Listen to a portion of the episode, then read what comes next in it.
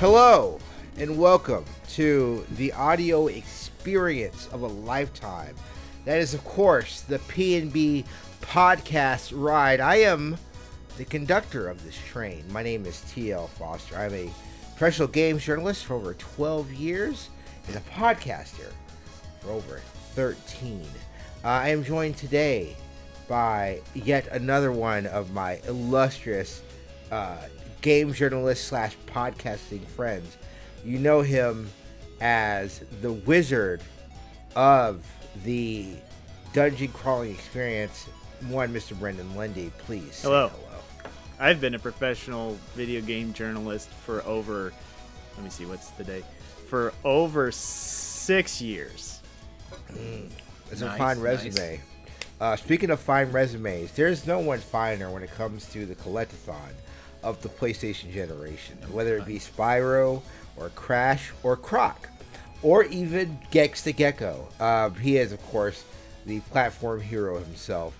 Are you still talking? One Mr. Robert Nathaniel Beach, please say hello. We've been through this. Really, Nathaniel? No, don't do. Robert, no. Robert, it's Chrysanthemum Beach. Chrysanthemum. It's worse. You're a flower. It's Jesus. Worse. We're not doing this again. I already like struck out wildly when I tried guessing with Dylan. Anthony? My middle name is David. What's your middle name, Robert? My middle name is part of my name. So is your middle name an O? Like, does your acronym go ROB? Because that would be funny. No, that would have been funny though. No, it isn't. Like the Smash character. I'll give you a hint. It does not start with a vowel. Jesus. Wow, you and your fucking hints. Wow. Yeah, well, great. So that's like down. 80% of the alphabet. You. So Robert Aaron Beach. Robert. Nope. Robert Brigadier Beach. Like, Ace of O, right?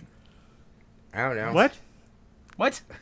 Sometimes why? Hold on here. No idea. Yeah. Anyway. It starts with a W. Okay, let's keep this going. It starts with a W. Walter. Nope. Wyatt. No. Walker. Warwick. White.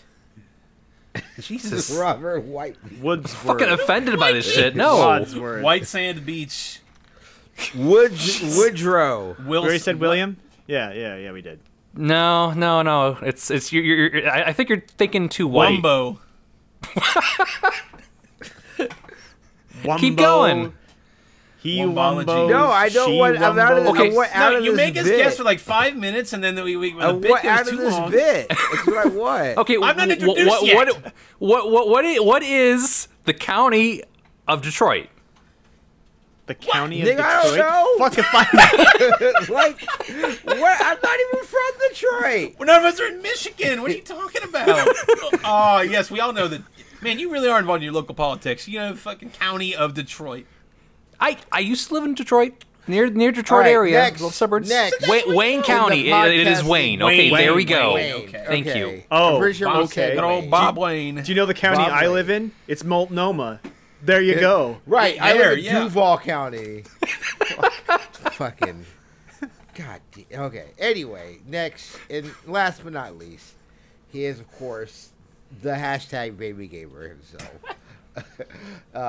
Carrying his bottle of rice formula as he plays all the brand new shooters with his rattle into intense gaming.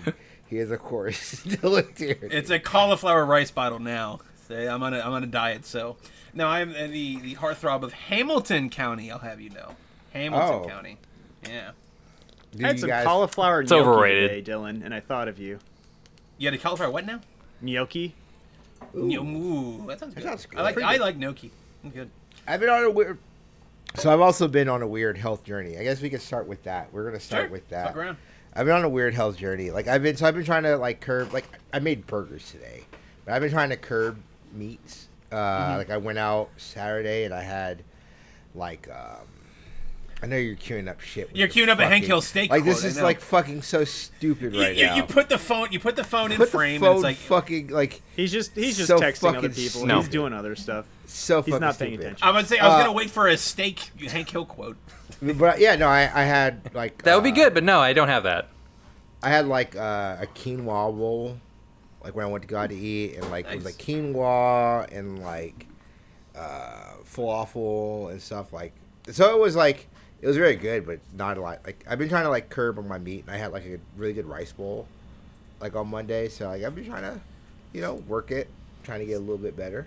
See, now that I'm on a low carb kick, I'm almost in the opposite, where I feel like I'm having more meat and cheese and stuff like that. I'm trying to get my vitamins and whatnot through other means, like literal vitamins, like fucking gummies or something. Just because fruits are usually high in a lot of kind of sugars. Yes, they're natural sugars, but they can still be pretty carby, apples and oranges and stuff like that. So, are you trying to keep under a certain carb count? 40 for whatever reason. Okay, so you're doing a keto type of deal. I mean, it's not strict keto, I would say. It's more just low carbs. It's more Atkins diet, right? Yeah, it's more of an Atkins thing. That is keto. It is. Well, yes, then it is keto. Put your body into ketosis. Okay, I'm sorry. Millennial diet, it's keto, but Gen X, it's Atkins. Yeah, I mean, they had those books in the fucking early aughts, I remember. It was a lot harder back then because they didn't have nearly as many good substitutes. They just have low-carb bread. They have bread that's one carb for a sandwich, so it's cool.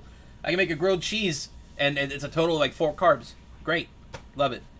Thank God Hannah's a great cook because she also knows how to make good recipes on the fly that have more keto-centric recipes, I'd say.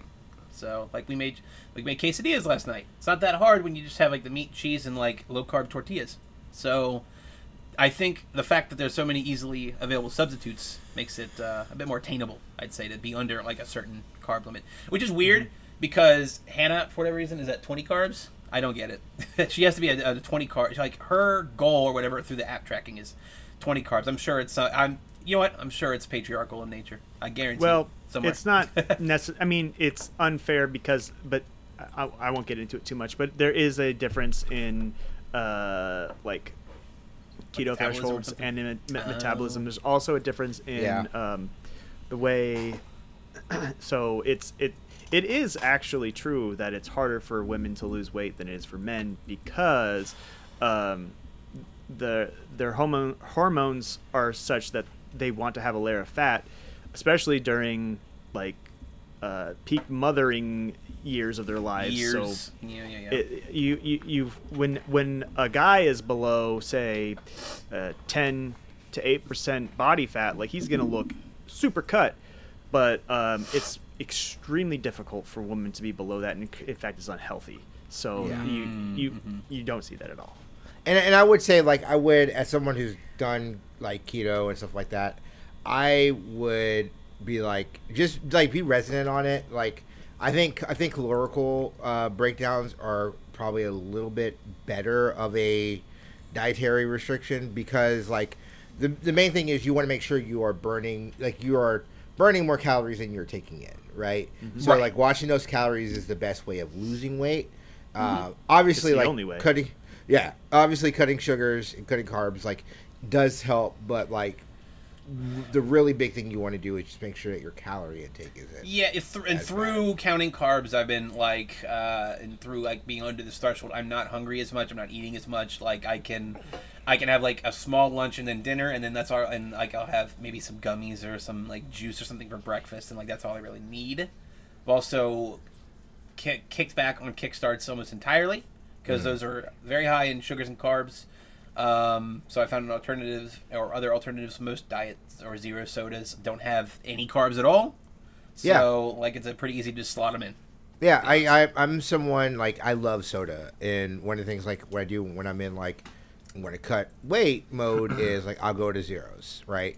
A Coke Zero, it's, and, the thing that everyone says to shy away from is because the sodium intake in diet sodas are so high.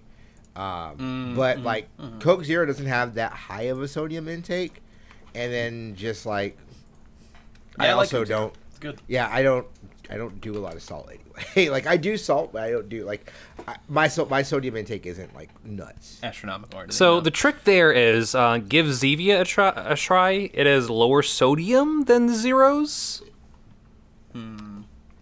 I mean, I've also just been if I'm not drinking that, it's. Coke Zeros, diet orange soda or something like that. I'll probably also try and have more water. Just literally just water. At work. It's pretty much when I'm at work, it's pretty much just water. Like, hey, water is really good. Turns out, really good. Go figure. Yeah, I will say. Oh, go ahead. No, you're fine. No, I was about to make a reference to Penn Jillette's, where like he lost a bunch of weight by just eating straight raw potatoes or like baked potatoes or something. Jesus, yeah, I don't think. And just like okay, but just like them somehow. Just like resetting your taste buds, so where you actually taste like a like actual strawberry, it's like, oh yeah, that's really sweet, and then you try something sugared, and it's just like, oh, it's garbage.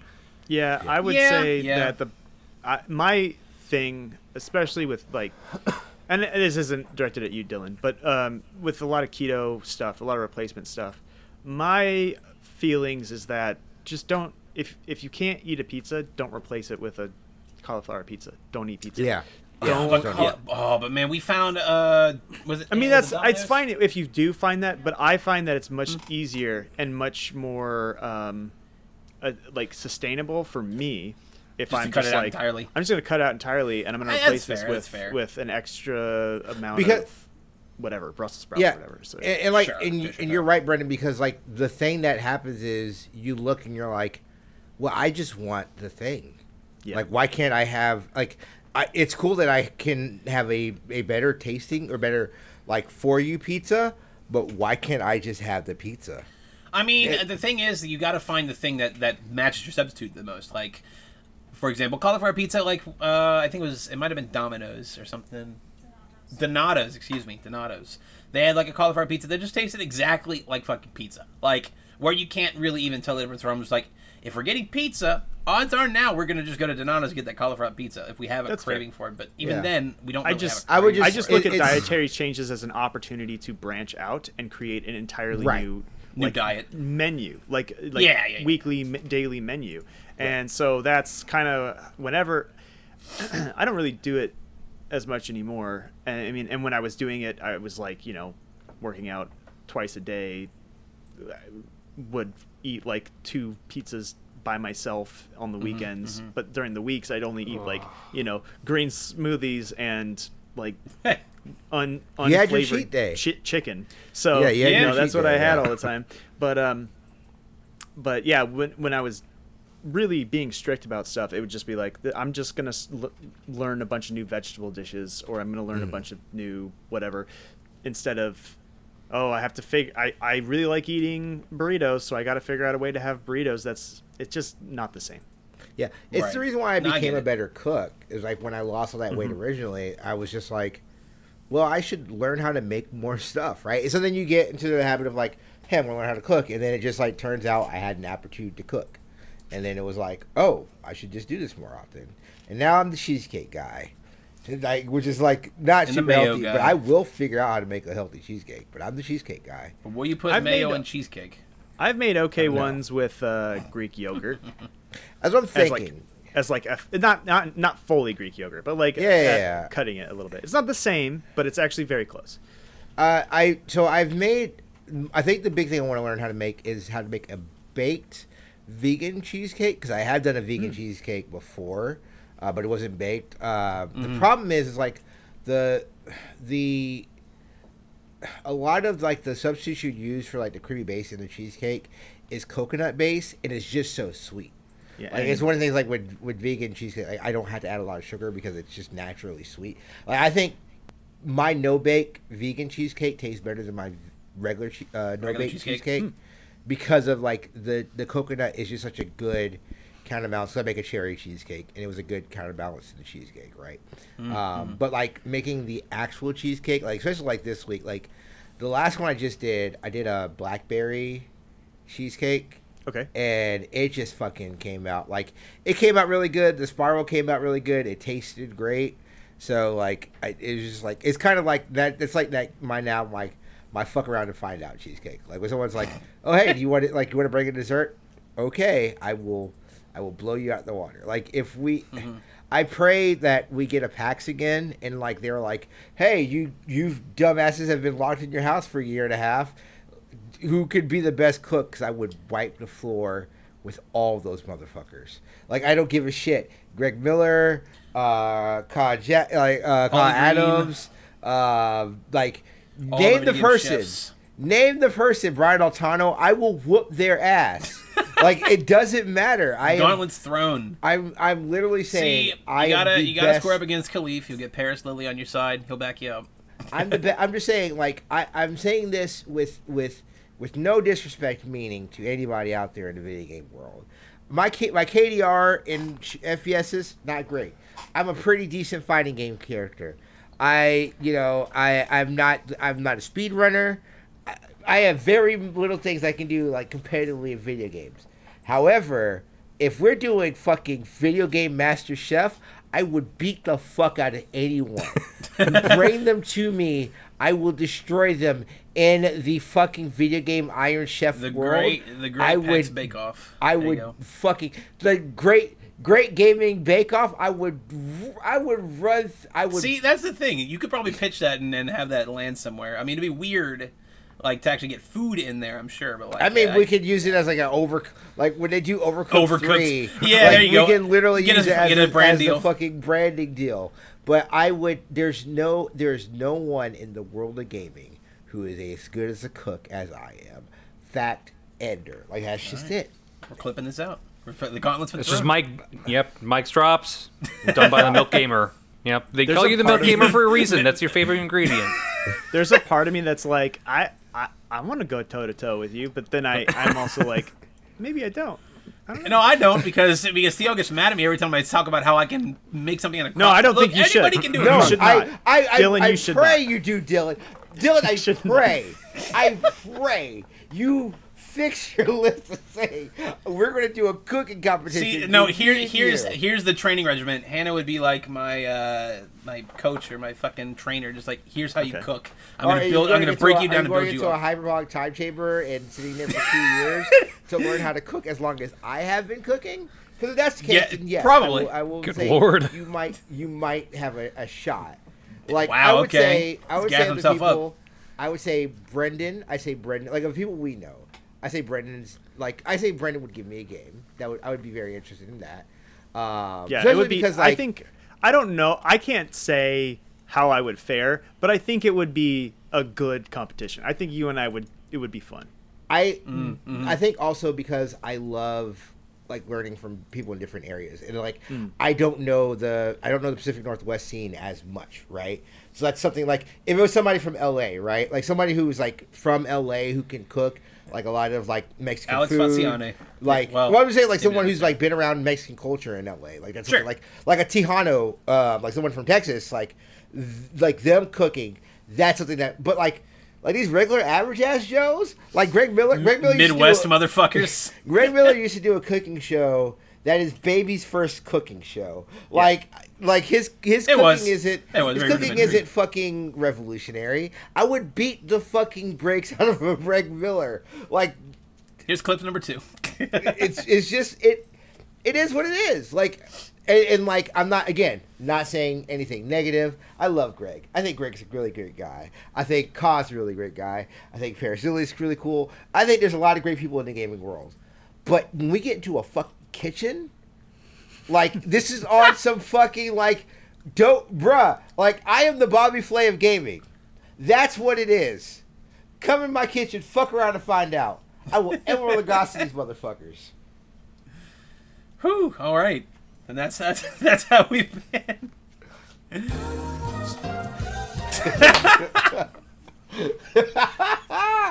That's your clip. There it is. So, speaking of video game, Neo 2 Overcooked.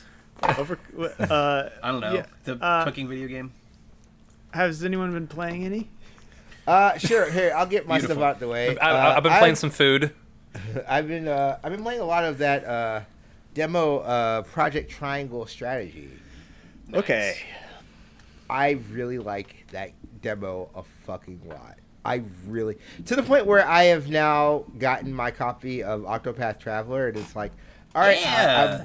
I'm going to beat this. I got that, and I also have the copy I have of Xenoblade Chronicle 2, because they announced those Xenoblade Chronicle characters and Smash, and I was like, I writ it off forever as the titty game, and you know what? Time for me to stop being an asshole. Embrace the titty. and just play the titty game. So. Just be enveloped in the titty. There just are two like other Xenoblade games. Just yeah, I'd say you could play. Are there two? So wait. So, okay. X is on the Wii U, and then the Chronicles. I would say like so, Brendan. I'm asking you this specific question: Is there a difference between Xenoblade Chronicle and Xenoblade Chronicle X? Like, what is the difference? So, Xenoblade Chronicles is, I mean, that's the first game that was on the Wii and is now on the Switch in the definitive edition. Xenoblade Chronicles X is unrelated to either game in its lore and story and stuff. It's closer to, I'm sorry guys, it's closer to Phantasy Star in its look and feel and everything. It is a more purely open world RPG, and it's all about mechs. Like you get a mech, you fly around in a mech, you're fighting giant monsters and mechs. It's just mechs. It's like it's like Xeno Saga, in that you fly around in these mechs and stuff, and it has a slightly different battle system, whether you're in one of the robots or you're on foot. Mm-hmm. I actually think X is the best, and the problem is, like Dylan was saying, it's easy to bounce off of because the story is not great, and it's slow. It takes like the longest fucking time to get to those mechs, man. The first few hours is slow, and like if I played it, the most recent time I played it was with an emulator with the. The enemy aggro distance turned slightly down so I could explore more freely, and it removed the artificial like story based, because you don't even really need the block to not get the mechs. Like you get the mech in like 20 or 30 hours in the original game, whereas in the version that I was playing, it's like you can get it after the third or fourth mission, which is like 2 hours into the game. So if you can play it that way. However, if you're looking for a story and you are vibing with the gameplay, I think the other two are probably more for you, to be honest. I mean, I outside of like the original controversy of 2, I've heard nothing but good things about it. And just like I know the model, like I know a lot of people complain about the models like looking like shit, and then like it was the booby game. Like that's what it was like. That was like everyone when it came out. Everyone was talking about it's like this is the boob game, and it's like from what I understand, from some of my mutual friends who've played a lot of it, they actually enjoyed Torna, the story-based DLC expansion for Xenoblade 2, more than Xenoblade 2 itself. It's basically one of those War of the Chosen things. Yes, kind of like War of the Chosen for XCOM there. But it's also a more condensed experience. It's a bit more like streamlined compared to 2. And I've also heard, like, plot-wise, you know, Xenoblade Chronicles 1 has a lot more of a... I don't want to say shonen, because I might be talking out my ass on these terms, but in terms of, like, a story structure, it's a bit more traditional anime, where people tell me 2 is a bit more modern anime in terms of, like, presentation and, like, let's just say an emphasis on titties in places. Let's... So... Yeah, I think both are fine. I haven't played very much of 2. I bounced off of the first one. I think it's a cool game. I think those games are great because the worlds are cool. What? Were you not feeling it? He's really not feeling it. No, I had to. The reason I played it with an emulator is because the combat is so fucking slow.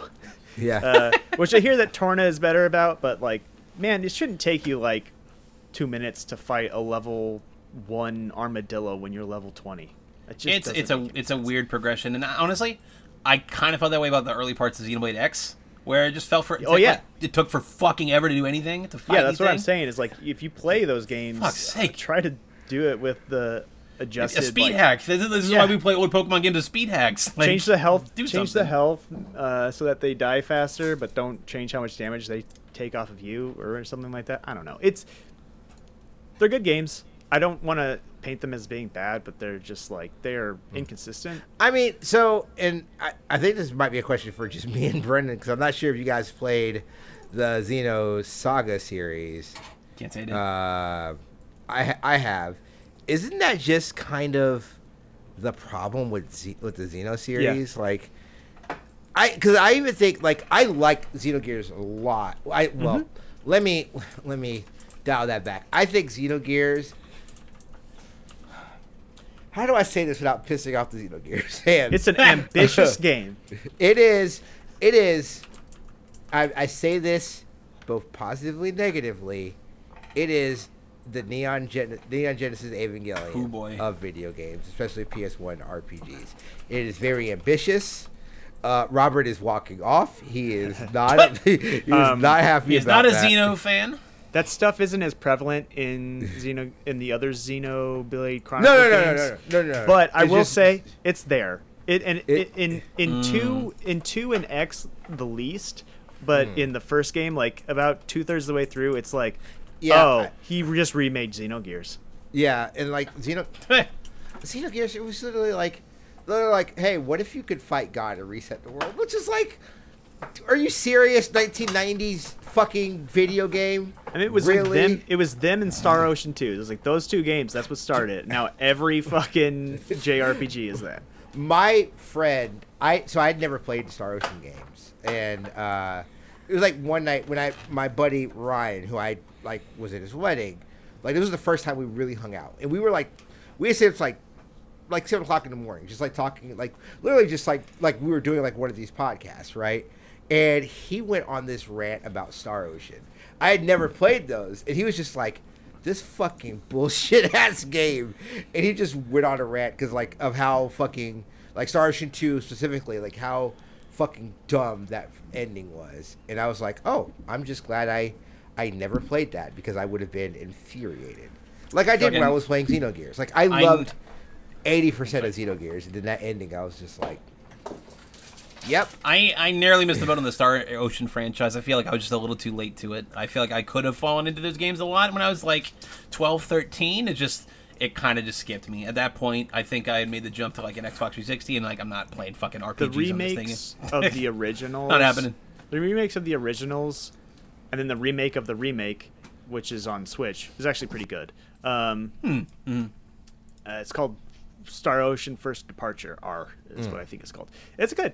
Star Ocean has a really neat battle system where it's like you still get in random encounters, but then you're on like this real time action combat where your companions are doing like their own thing, almost like a real time strategy game, whereas you're giving your dude direct commands. It's cool. It's there. You know what? If you ever are looking for a weird science fantasy hybrid that has a cool battle system, there's that.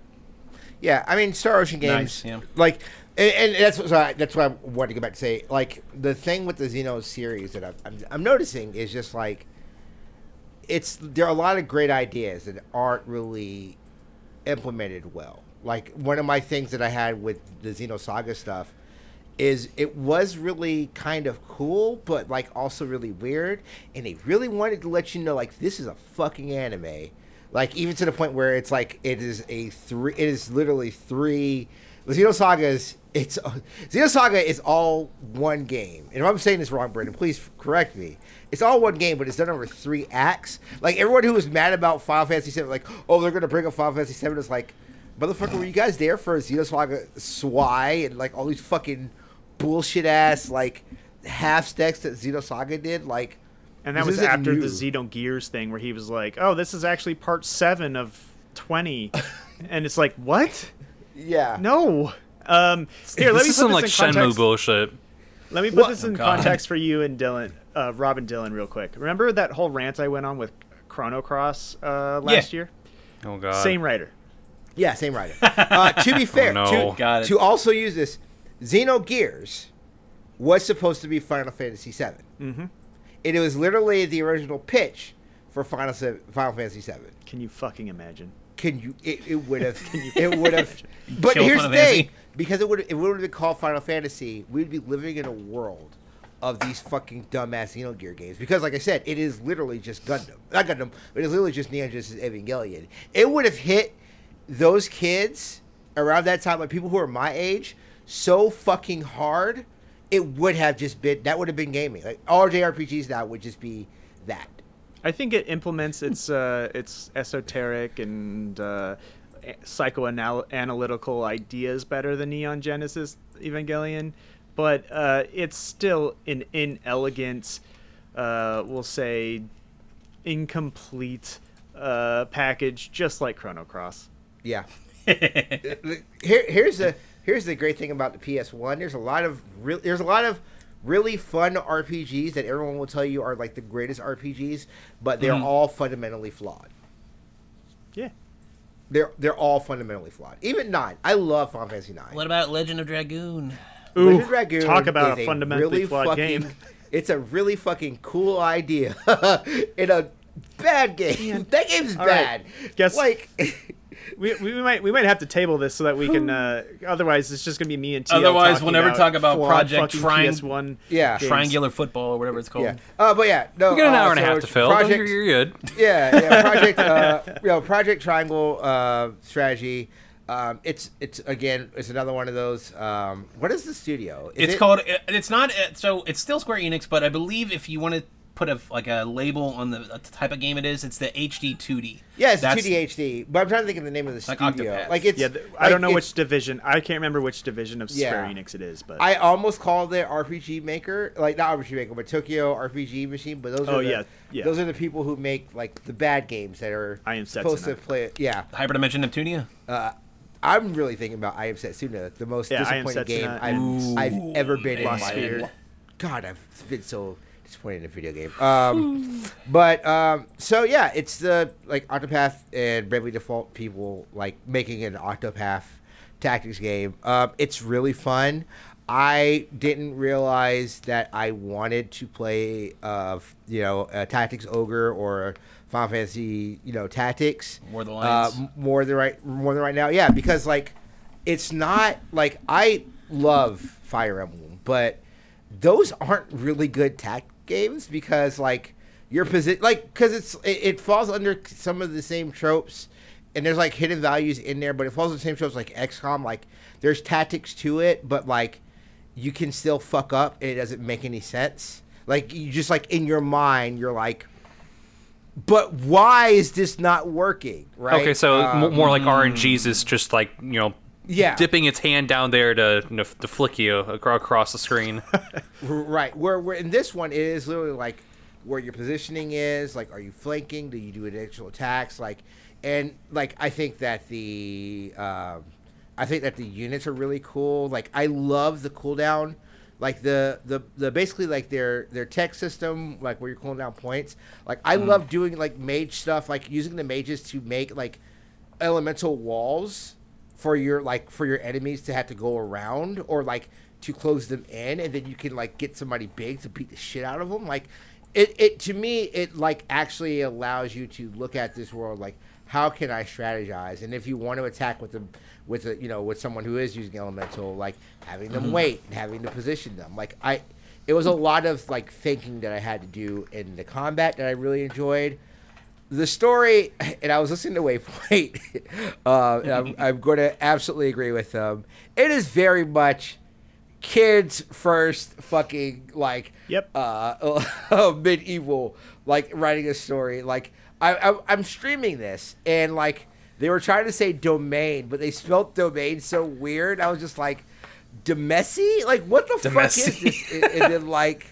And then there's Sir, but we stand Sir Maxwell. I stand Sir Maxwell. Fucking Maxwell lives. I don't give a fuck. He's basically a dragoon, so you can't help but love him. I went from being motherfucker, aren't you going to help me in this battle? And then once he starts out, he does the thing, and it goes up, and it's okay.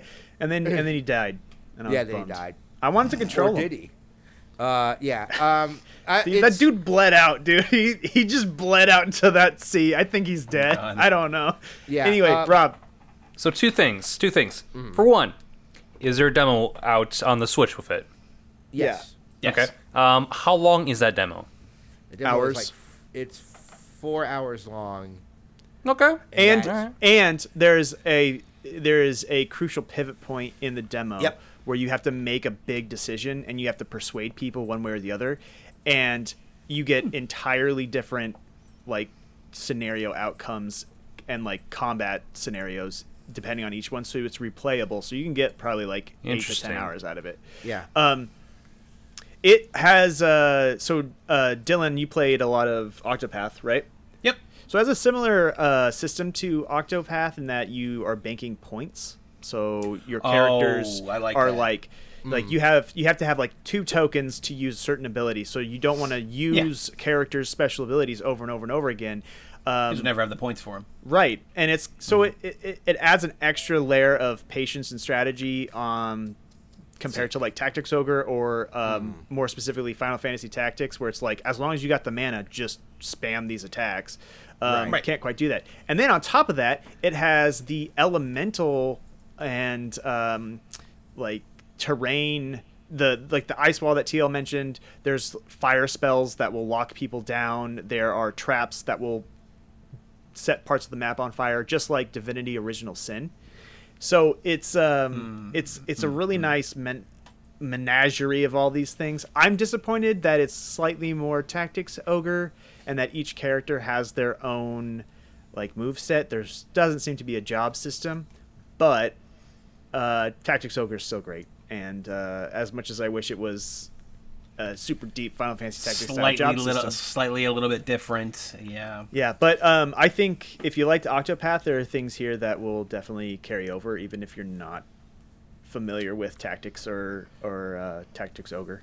Final Fantasy. It sucks that my Switch has just been on the back burner so much since I've kind of been my computer stuff, and we'll get into that a little later. But I would love an opportunity to replay 3D World, and from what I understand, Bowser's Fury is a fucking, look into the future of Mario. We'll talk about that in a minute, too. Fuck yeah. Talk about it right now, why don't you? Well, I want to make sure that TL gets everything he has to say. Closing thoughts. So there's just a couple more things. Because me and Brendan talked afterwards. I was very high over the moon, and there was something that I didn't think I had an issue with. Me and Brendan had a conversation. So... spoilers for this demo. In one of the routes, you basically take a fight in your local area, but the best way, because the best way to actually to do that battle, you have to do structural damage. And one of the things that I hope we see in the full game is repercussions for that, because what I felt like what I did was the right thing, but after doing that, I actually felt bad, because I was I feel really selfish because I now have made people lose their homes to save one person. And that now I'm just well, shit, I would love to see if my character had to deal with those repercussions, because then you really are now thinking, okay, what the fuck am I going to, what the fuck are you doing? What the fuck are you planning? I am extremely... I went from not really having a game I just need it right away to as soon as I can pre-order it, I'm pre-ordering it. I absolutely want this game right away. I mean, I can see myself losing my quite a few dozen hours like I did Octopath. I don't know. Octopath feels like a game that's sort of came and went a little bit, people have its fans, but it didn't have the splash of even the first Bravely Default. I'd say I think it had, I personally love the game, but yeah, it definitely had the same. I would say it had the same nostalgia bait, but it didn't last as long. For whatever reason, though, just all the systems in place at Octopath just really connected for me in a way where I'm just I'm digging all the routes that you can take. I'm digging the class system. It's not the most deep or complex job system game there is, but it's just enough to kind of whet my appetite for that kind of strategy and tactics where fuck it, I'm just gonna I got a couple units to grind up, I'm just gonna have Ulbrich take the priest subclass so he can heal a little bit while my other damage dealers are trying to level up. It was interesting that Haunted is basically a Pokemon trainer. You can capture monsters, and if you get good enough, you can capture mini boss monsters and sub boss monsters. And it's this is fucking awesome, and she can just beckon them at any time. And it's it's such a unique twist on that stuff. And what is it? Ophelia. I mean, Ophelia is more of a generic kind of white mage, but Primrose, taking the dancer subclass, and I don't know, spinning it into a roulette wheel pretty much. A lot of her gimmicks are RNG based, and that's its own, version of fun for me. So, to have a game, as much as I would like an Octopath sequel, I am happier that they are actively doing other projects in that similar style, in other genres. It's not Octopath 2, because you know what? I had Octopath Traveler. If they don't want to do Octopath Traveler anymore, fine. I would say, do this. If their idea is, hey, we have a lot of really great Square games with these lineages, let us make our take, like our modern take on those, I don't think that's a bad idea. Not a bad idea. It has a new IP, yeah. I can't wait for Octopath Vagrant Story. Oh God. That will be a game for just me and Brendan. Yeah. Like, that's what that would be. But, I mean, I would love to, like, I would love... Like, what if you got... Because, like, Octopath Traveler is basically your 6th remake. Like, what if you... Okay, Brendan, I'm throwing this out here. Okay. What if we get Octopath version of Final Fantasy V? Oh. That's basically Bravely Default, though. Kind of. Yes. Ooh, yes. Yeah. Yes, you're right. You're right. It basically is... Well, no, I say Bravely Default. It has more to me, more of a like... 3. Yeah, the first one definitely. I mean, but like 3 and 5 are very similar in the job system stuff. Who knows how Bravely Default 2 will shake out? I mean, people seem pretty jazzed on it. I don't know. Like, yeah, I'm curious about that one because I've heard, from what I gather, the story might not be a strong suit either. That's kind of the impressions I've been. That's the feelers I've been getting. Is like, yeah, you can probably manage through the story and you'll be okay. It's like Octopath's story was not a strong suit either. Yeah, I mean, like I said, I played that demo. For both of them, I didn't like the demos, but I don't know why I didn't care for those demos. I just really didn't care for those demos at all. I like the first one better than the second one, which says a lot about my predilection for deep stupid bullshit in games. I mean, I didn't like the Octopath. I didn't like the Octopath demo. Like, oh, I didn't. I don't think it was a great encapsulation of what makes those games interesting, because you just have one character, and that's not interesting the slightest in that game. I'm going to be honest. I wasn't as jazzed on the Project Triangle Strategy demo as much as TL was, just because I found the story stuff totally unintelligible, because it's dropping you in the middle. And they don't show you any of the consequences. Like, they're touting that, hey, characters will leave your party if you change the directions or choose certain things, and it's going to lock you out of entire combat scenarios. And I'm not sure how much it'll affect the structure of whatever the campaign is. It probably is all going to be like Mass Effect-y. You know, it's like, well, you're kind of just doing the same stuff, but maybe slightly different here and there. But you didn't see any of that, so I was kind of like disappointed at how much of the story stuff was in the demo. I was like, can I just do more combat? That's what I want to do. Yeah, but and I also like that was Octopath for me. Yeah, one of the things that's like weird, and I agree. That's why I'm not really because I do think the story is very like you guys all know. I really do not care for Game of Thrones or like I'm not a huge high fantasy guy. However, and this is like another one of my plugs. I've gotten really into Dimension 20, College Humor. I've gotten really into Dropout College Humor's like. Standalone subscription thing, and Brendan Lee Mulligan does a he basically did like Game of Thrones with candy, like it's like his D&D game. That shit is I've gone through 3 of his different of like the different D&D games that they've run. The McElroy shows have nothing on them. They are so much better, and it was just like.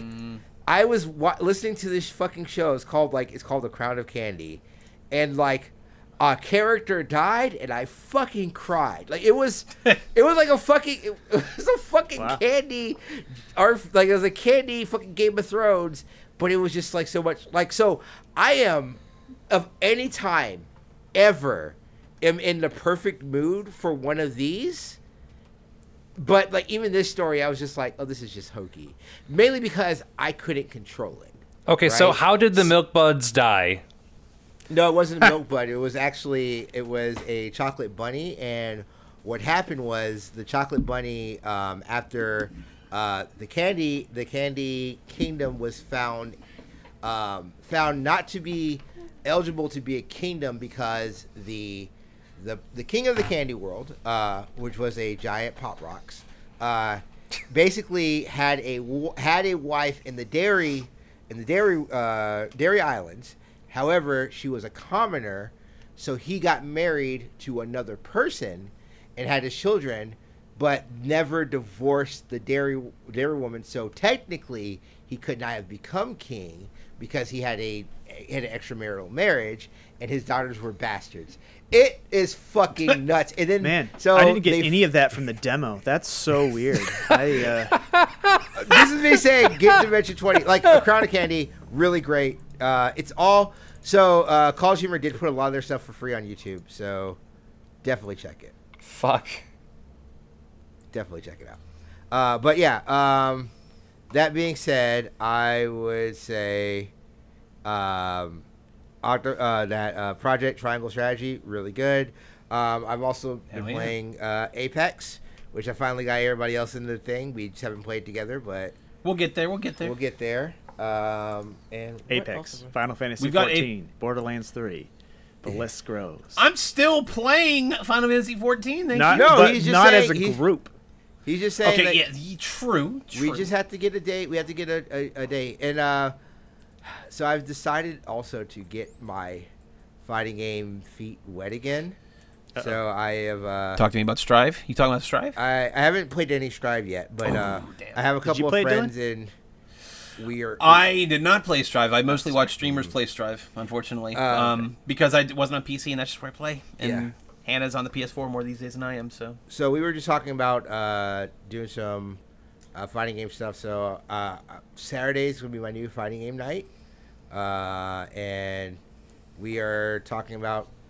I think we're gonna play 5 this Saturday because Dan Hibiki's out. I'm about to say Street Fighter V. Yeah. Dan Hibiki's out. Dylan knows that. Dylan knows how good I know with Dan.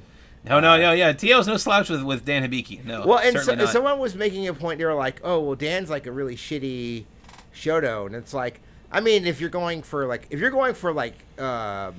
someone like you're trying to space, then yeah, Dan's really shitty because he has like he's not very weak projectiles. Like, he's not built like a Ryu or Ken intentionally. However, if you're using a rushdown, Dan is really really good.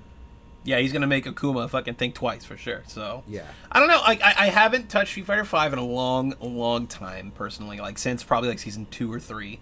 From what I gather, ever since like 3, they've really been like building on the core mechanics and making it like a really worthwhile fighting game experience. Like from what I understand, the new what's it called? It's V something. By the time we're at season 5 of Street Fighter 5, there's just so many mechanics on top of other mechanics that I think they're called like V. They're not V skills. That's from the like vanilla, but like they're new mechanics. It's a new defensive mechanic. New defensive mechanic that like.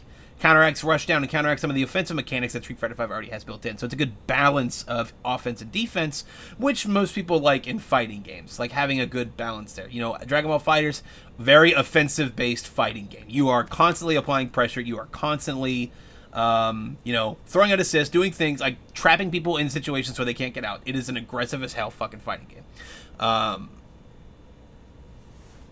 Yeah.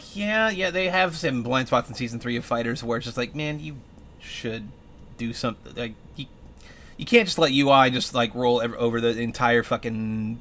You need Ultra Instinct Goku for the layman out there. Can't just run wild for a whole fucking season. Like we're gonna nerf Roshi's B assist because it's too good. I'm like, so many people play the fucking character. Like you didn't have to mess with him. He wasn't that bad. Like, assists, sometimes assists are meant to be broken, you know? Just look at fucking Doom missiles from Marble 3. It's iconic. But yeah, 5, I want to give a shot. It's constantly, like, $8 on Steam. So it's not like it's expensive or anything. And they have a shit ton of characters now, and they have, like, a bunch of my favorites from 4. Like, there's just a lot of good stuff. So here's the thing. That sucks shit is Google Chrome decided to just, like, shit the bed for a second there. Right when I was about to sending congratulations to my friend Ty for getting nominated for good game writing. Hells yeah, uppercut. Games writing. Oh, uppercut person. So they are, of course. Yeah, they're great. Yeah. Ty is the ESC of Uppercut. They are also like really cool people, and they are about to win an award to writing an article about monster fucking. So like, hell yeah. Of course, I am super proud of that. I mean, of all the things be awarded for, I'd say go for it. Yeah, why not? You gotta go for your gold. You gotta shoot your shot and yeah, or your load. You know, in those terms of those monsters. But What I was going to say is, I mean, I picked up Vanilla 5 for free with PlayStation Plus. Mm. It was free. And I think I'm just going to end up buying the fucking, just all the DLCs. I think, like, Championship is just, like, $20. Yeah. Or whatever. Championship is not that expensive, really. It's really not. I'm thinking that tomorrow... we get what's called. I think tomorrow we get the, hey, 6 is coming. I don't think we get like 6 is here, but I think we get the 6. I don't know. Like, I feel like they, even between Ultra Street Fighter 4 and then Street Fighter 5, there was at least a few months of a buffer there. Like, I don't think they're going to give it the gravitas of an Evo. I don't even know what the status of Evo is these days. Like, Evo could just literally be a thing of the past, and maybe they'll bring it. But I don't know, because they're doing a season pass for Skullgirls in 2021.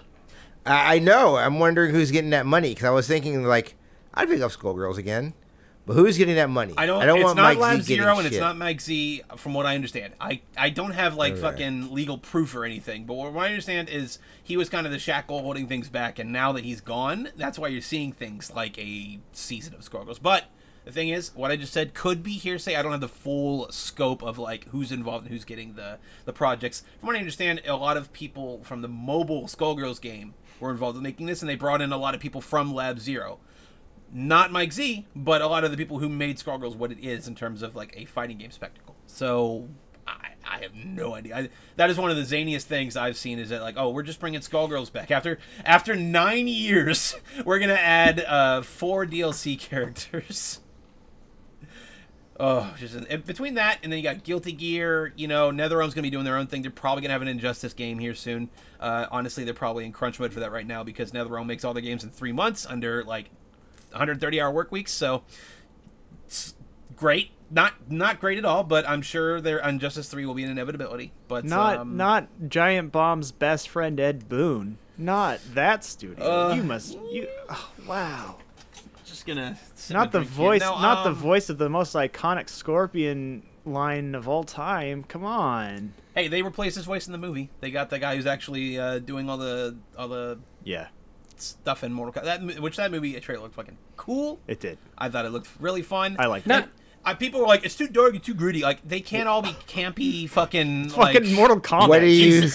What do you think? The Mortal Kombat world literally blew up on itself because of how fucking gritty it is. Yeah. Fuck off. Right. Like, just have a bit of the grit, the gravitas. Like, I don't mind it at all. And the fact that they're leaning into some of the Mortal Kombat 9 era gore stuff with, like, you know, Sub-Zero's going to freeze the fucking, like, blood splatter and stab him with it. I'm like, sure, lean into that, please. I beg of you, please. Yeah, it's supposed to be a spectacle. And it seems like they're leaning into that on top of... the other thing I kind of like, about is the kind of like the original character who was like he's gonna be revealed to be Johnny Cage. He's gonna be revealed to be fucking somebody. He's gonna be. There's no way he's just an insert character. He's not fucking like a protagonist. Like, he's gonna be like, oh, your father was like Jason Cage or something, like, and then boom, he's Johnny Cage. Like, it's gotta be that kind of insert. Or it's a Doom movie-esque plot twist where he just gets killed halfway through, and then the main cast kind of takes over from there. I feel like it's going to be the former more than it is the latter, but I don't know. The insert character definitely didn't do it for me in a way where I'm like, okay, they're kind of... I really feel like they're setting something up. What's the Doom movie plot twist you just referenced? I'm not sure. Well, so The Rock was kind of played up as the main character, and then he gets killed, becomes the bad guy, and Keith Urban is the main character. Oh, okay. I just remember Keith Urban being the main character the whole time. He is. I thought The Rock was like the main guy. I thought at least maybe on The Rock was the main marketing guy. Yeah, but he was the main face. The protagonist. Yeah, Keith Urban, like his sister was the scientist that was trapped. Rosamund Pike. Thing. Yeah, literally, The Rock is like, I'm supposed to be the main character. I'm just basing it kind of more off the movie silliness than I guess the actual narrative structure or whatever. But That's the closest thing to praise I'll give to the Doom movie, because everything else just feels like a fucking The monsters mess. Look like they came from Doom 3, so that was cool. Sure. Authenticity where it counts. Saw that movie in the movie theater with my dad, 2 of my friends in high school. They were technically on a date. Well, I mean, you know what? They had the Diablos roar in the Monster Hunter movie, so that means that's valid too, I guess, right? Right? I've never seen that movie, and I would never know. No one it's has. Fine. You're fine. It's fine for like an action film. There's some moments where you could really pop. You saw it? Doom? No. Oh, I'm talking about Monster Hunter. We're talking about Monster Hunter. Mila Jovovich. Paul W.S. Anderson. I was like, holy shit, Rob, you saw it? You never told me. Yes, I saw it in theaters as well as 300 of my other friends in the theater. Uh-huh. No, you socially distance because nobody else would see that movie in their fucking lives. Yeah, no one's going to fucking You actually did practice. If Dylan and I aren't going to see that movie, no one's going to see that fucking movie. No one's going to watch it. I hope Mila Jovovich like looks into the camera. It's like, that's Rathalos. Like, that's what I hope. It's like, I'm going to need a bigger gun or something. Apparently, like, Ron Perlman is in that movie. Like, he's the... Is he the veteran hunter? Is he the... Yeah. Does he get the... Wait, is he the Devil Joe? No. Ron Perlman's in it. It's... You're thinking too big. Think small. Tony Jaa's in it for, like, all of 10 minutes, I guess. Like, they make it look like he's gonna... He's, like, doesn't speak any English lines. His lines are never subtitled. He speaks in, like, Monster Hunter speak. His lines are never subtitled. Lord. And, like... So it's mostly, like, Ron Perlman showing up to he gives a lot of lore dumps, I guess, which is exactly what I get out of Monster Hunter. This is why Paul W.S. Anderson is a fucking hack. He put Ron Perlman in the fucking Monster Hunting movie, but he didn't put him as a fucking palico. Apparently, no. That's why he's a hack. Not the 7 Resident Evil fucking shit ass movies. The Meowskiller chef is in that movie, and he's just like, god damn it, he's just a total creep that is like leering and groping at Mila Jovovich the whole time. I don't like that at all. Nope. Oh great, no, let's make it weird. Can we? So you know what? I'm gonna fucking throw batteries at his doorstep now. This sucks. We're all adults now. Genre films have now become like. Like actual good directors, right. Great directors even, have been working on genre films. Ryan Coogler has made a superhero movie. These things just happen now, right?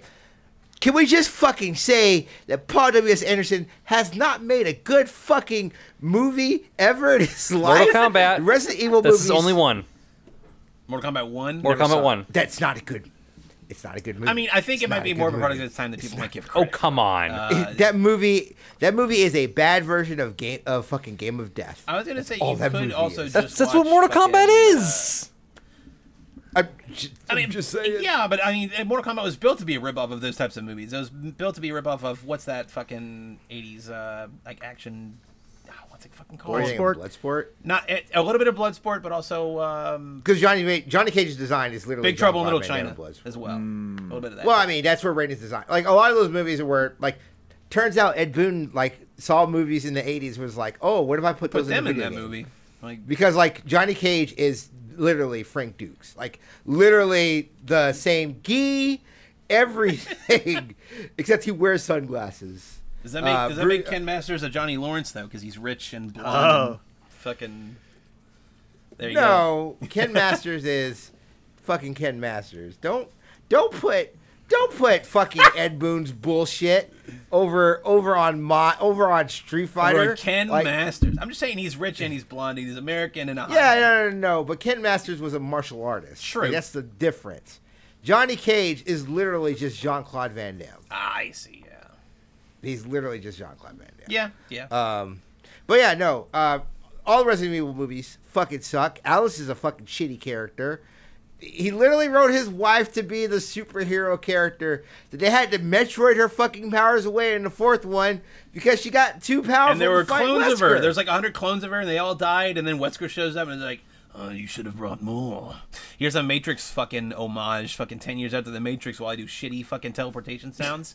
While we just throw Claire and Chris Redfield in a fucking like glass tube while dogs fight. And she kicks a pane of glass into a dog and it's really stupid.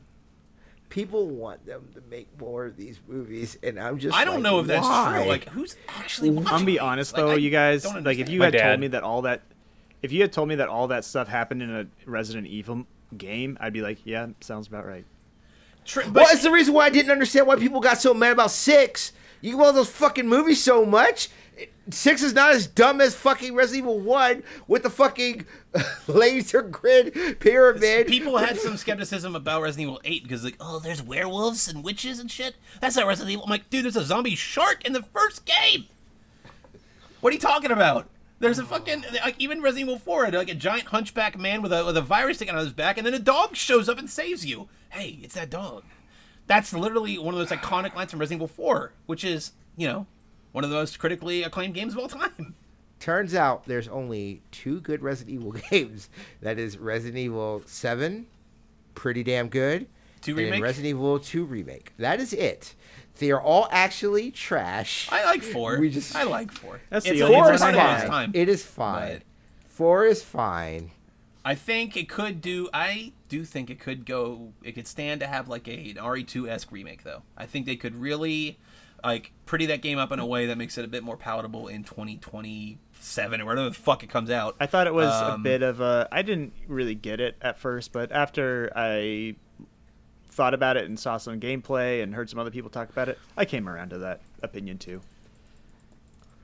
Yeah, I liked it, and I like Mercenaries a lot, and, like, 5 is a pretty bland, like, follow-up that's trying to be a bit more action-focused, and I liked the co-op stuff, but if you take that away, it's probably almost as bad as 6. You know, if 6 is like a 6 or 7 out of 10 kind of game, RE5 is one of those games for sure, because, like, without the co-op, without the mercenary stuff, it does not have nearly as special stuff. Story's nonsense, and all, like if that game was released closer to when 6 was released, it would be lambasted. For multiple reasons, yeah. Like culturally and also its story. Yep. Yeah. You might say Resident Evil 5 might not hold up to like a 2021 lens for sure. But I don't know. I'm still pumped for 8 though. I got 7 on a Steam sale because I knew when I was going to get this computer, which we'll get to. I was going to play that game in just like a nice setting. Tell us about your cool computer. Sure. So, it's been a bit of a trek to get here, but I mean, if you've been listening to the podcast for a couple months, I've been talking about how I got this computer, and it finally came in, and the first game I got to test run on it was Apex Legends with Rob and friend of the show, Reese. And yeah, so what a game where, you know, it's a game I've put a few hours in on my old rig, where I know how on my old rig it was just a little choppy, I had to put the settings on low, I had to compromise on a lot of spots. Not having to compromise anymore on a game like Apex Legends feels like night and day. And now I don't have my, you know, fancy schmancy PC monitors yet. I'm still using a pretty rinky-dink television.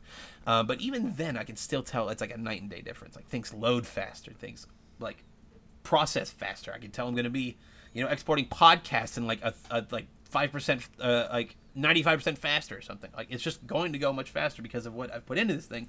And I really like it. And it kind of inspired me to, I know this is an audio podcast, but for my co-host, they see like I have a different setup, and it kind of pushed me to like have a different setup going here. Try to have a different environment. I think a bit more comfortable, a lot better internet because I'm just directly hardwired into the line instead of using like a power line adapter, which power line adapters are great for stability, but not for speed. Now, since I'm just directly wired in, best of both worlds. So Apex is my first get. Me, TL, Robert are going to play. You got the best of both worlds. That's right. I'm the Hannah Montana of PC gamers right now. Hannah Montana of gaming. God, yeah, Apex has been pretty fun as of late. Yeah. It's definitely a type of game where it's like, I'm going to skip a couple of seasons and come back and be like, oh, wow, there's all this new stuff. There's a lot to take in when you take like 6 months off or something. Oh, yeah. So... for sure, but a lot of various nerfs. Nerfs, different weapons, different characters. But the first game I actually tried, like day one when I plugged this thing in, Doom 2016. That is basically a stress test for a lot of modern graphics cards. I did, yeah. And you know what? That game you did rip and tear is I ripped and teared until, and I'm not done. So I guess I failed the narrator, but.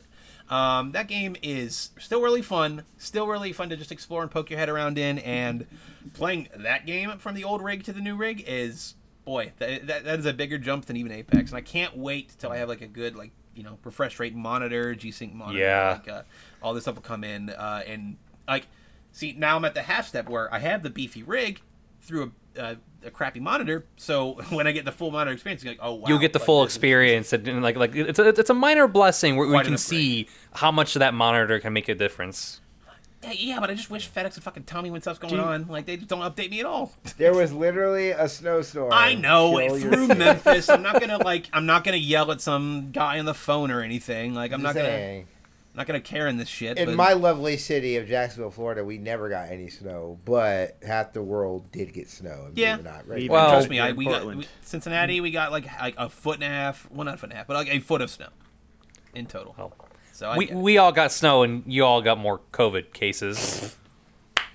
Well, I mean, okay, yeah, we're going to be that... Oh, dude, okay, so at work, man... Oh, no. I'm a really piece of shit dude today here at fucking work. So we're at work, and we're just, like, bullshitting before a meeting. And this guy, like... We had two meetings. So the first meeting, it was fine or whatever. And, like, he was doing his thing, and then he was talking about, like, oh, I worked at... Guantanamo Bay and blah, blah, blah. And I just remember, like, I was, like, when I heard it, I was like, well, I know we'll never be friends because I know for a fact I personally cannot like anyone who worked at Guantanamo Bay. That is just how my life is. Sure. That's not a very low bar. That's not a hot take. Honestly, like, you're fine. Yeah. Yeah. But then... we go into this next meeting, and he was like, I forgot what we were talking about. So one of my coworkers had texted me his secret recipe for grits, and I was like, oh, hell yeah. And then, like, we were talking, and then he was like, yeah, you know, I hate not being able to go out or whatever, blah, blah, blah. And he's like, yeah, you know, I serve my country, and now I had to be, like, stayed in. And I was just like, oh, well, he's going to say something stupid, but, like, I've already down to this guy. Then he's like, yeah, but then, and I had to take my headset off because he goes, yeah, you know, masker, you know, it's all fucking, like, conspiracy. And it's not as bad as people make it out to be. And I was just like, good fucking Christ. Like, how are you a real person? I thought you were just bots on the internet, but you're a real person. I can see you. And then he went on this rant of, like, well, how are you going to actually date somebody if you're not wearing a mask? Like, if you're wearing a mask, how do they even see who you are? And I just wanted to be like, you fucking clown shoes ass dick. Like, thankfully one of my coworkers was like, hey, can we get off the subject? Because I was literally seconds away. Not to walk away. Seconds away of turning into the Joker in that chat. Like, I was going to lose my shit on this dude. Because he was the dumbest motherfucker I've ever seen or ever dealt with in my life. Ever since Jared Leto himself, you know, like the true root of all Jokers. Joker Christ.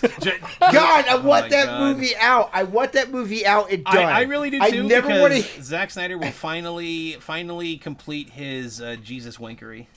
I never want to hear Jesus figure. I literally never want to hear about it again. I can't wait for it to be done and out. And people will watch it and then move on with their lives. God damn it. I've never been so angry at a movie that I have no intention of watching. I have zero intention of watching, but every time... Did you see the new? Did you see this? It's like, oh, okay, cool. I mean, hey, okay, cool. Apparently it's a bastion of diversity, you know, over at the Zack Snyder estate. So yeah, with one black person in the whole fucking movie who's a robot. You're right, bastion of fucking diversity. Fuck that movie. God damn it. 4 hours. Like, what the fuck are you gonna? What story are you trying to tell for 4 fucking hours that you can't tell in 2? You gotta set up dark side, man. You know what the Zack Snyder cut is? The Zack Snyder cut is, I don't want a fucking editor. Fuck off. And, like, this is not even me defending Joss Whedon because fuck Joss Whedon. And, like, I believe fucking the guys playing Cyborg. Like, Joss Whedon sounds like a real piece of shit. Yeah. But also. Fuck you, Zack Snyder. Like, I don't want it. You can say Josh Whedon is a better director than Zack Snyder, but it doesn't mean he's a better person. Two separate things. No. Certainly not. Certainly not. There's not been a Zack Snyder movie that I've liked. You know? That's not even a hot take. Not really a hot take. There's not even a Zack. I never liked 300. I think Watchmen fucking sucks. I'm the one who really does not fucking like Watchmen. So, no, a lot of people really don't like Watchmen. You're fine. Right. I feel like people have turned on it more recently. It's maybe like besides like the ending, which people complain about the ending. Right. His filmography. You know, the more further like sucker punches. The further you way you get punch. From it, the more it's ages in a negative lights. Mm. I think Sucker Punch is legitimately offensive. Oh yeah, it's dog shit. Yeah, no one is gonna fight you on that one for sure. No, yeah, and like the movie I like of his the most is like Man of Steel, and it's like just fine. That movie's fine. It's fine. I didn't really even think it was that bad at the time. I thought there were some silly. There's some things in there that made me laugh. Like, the only thing that's bad is the fucking Kents. Pa Kent. Like, oh my god. He made the Kents assholes. He made Pa Kent a fucking. What to fuck up a kid? Prick. Listen to Pa Kent. Yeah, just like, well, what am I supposed to let these children die? I don't know, maybe. Just let them die. It's like well, these kids are gonna die. I mean, they could die. I love my libertarian Superman. Your libertarian super dad at the very fucking least. Good lord. I just at that scene, Pa Kent is on his tractor. And then as he turns around, he's like, son, do you know who John Galt is?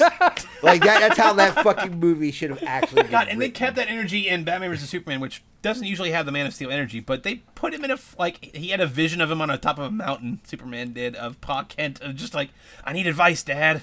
God. Come to me, please. I saw that in theaters, just on a fucking lark. I saw both those movies day one. I don't remember if I saw Batman vs. Superman like when it came out or maybe later on, but like I felt like a lot of noise and I laughed in the movie about Martha. Nobody else did. I'm like, do people not realize how silly this Martha thing is? I did not hate that movie as much as everybody else did. I do think the Martha line is one of the worst fucking lines of all time. And I did make fun of it as I walked out of the theater. I'm like, this is fucking stupid. It's the linchpin of the movie. It's literally the point of the movie. It's on the same level as Kylo Ren and Rey kissing at the end of Rise of Skywalker. Yes, absolutely. Just like fucking chaos. All right, sure. Why not? We'll get the Star Wars. Yeah. I also fucking hate Grandma's peach tea.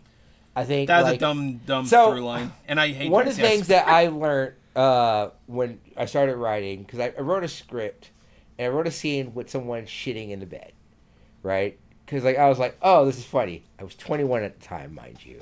Not whatever aged fucking the guy who wrote fucking Batman v Superman was. And I had somebody who read it. It was like, okay, I get you want to tell this joke, but what does it prove other than this character is an asshole? And, like, what did it prove for fucking Lex Luthor to piss in that fucking thing and give it to her and say it's Grandma's peach right tea? Before she dies anyway. Like, they're all going to fucking like, explode it anyway, and then Superman's going to mope in a fucking pile of burning bodies. I'm like... Russell Crowe Kal-El. I mean, Jor-El. Jor-El, yeah. Russell Crowe, Jor-El. That's not bad. I'm sorry. I feel like we've taken you out. We've taken you out of this whole experience. It's fine. You're better off. I haven't watched these movies. I don't plan to. I used to be a real big Batman fan, and now I'm not. So DC means nothing to me. Your guys are fine. No, you're absolutely correct. Like I take it back. I am very excited about the Blue Beetle movie happening. I love. Jaime Reyes, I really would love for DC to decide to like, hey, we're gonna have a strong Latinx like character in our movies. Like that would be really cool. Yeah, that would be very cool. And I don't know, like it's weird how much of their stuff like kind of flops, but like the smaller stuff, like the Harley Quinn show, it seems to be just taking off with gangbusters. Like people like that show an awful lot because it's like I think Robert's alluded to it a lot, where it's very Venture Brothers-y. It has that same feel about it, yeah. Manic energy, let's say. I don't know, like a sort of irreverence, but like it's weird coming from the people who are the source of that. Well, yeah, like the where whole Venture Brothers is lampooning things. Like, oh no, this is literally just DC. Yeah, characters. It's just like, what if the Venture Brothers actually had DC characters? What if we put the DC characters more in reality, and what if they have like relatable where nonsense just, like, to deal with?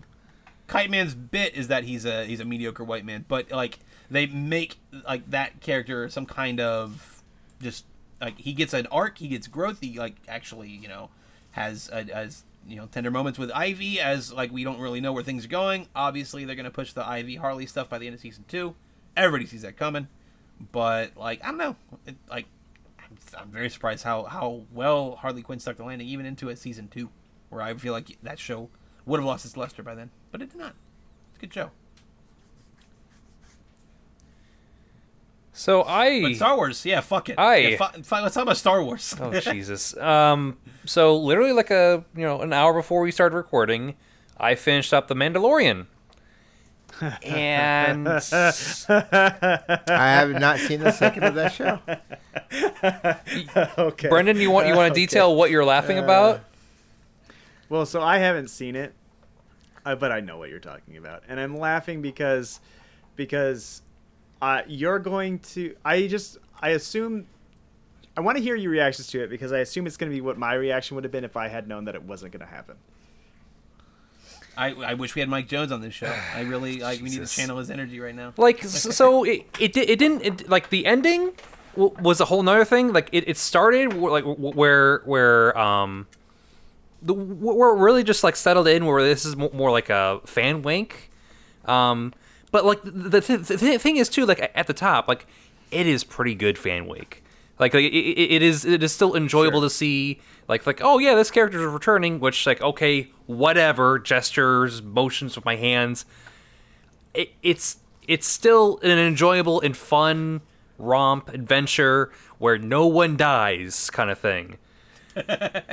But no one around when you introduce Boba Fett and like okay yeah, we have about like 40 or 50 years, or let's say 40 years of like, wow, Boba Fett just exists, and it's like, oh my god, he's a total badass, he's so cool, and like in reality, when he was actually in the films and everything else, he's just there, he's not cool, he doesn't do anything cool, he just stands there, he's just like set dressing. He's such a trope. He has a trope named after him. Wow. Okay. Background character. Yeah.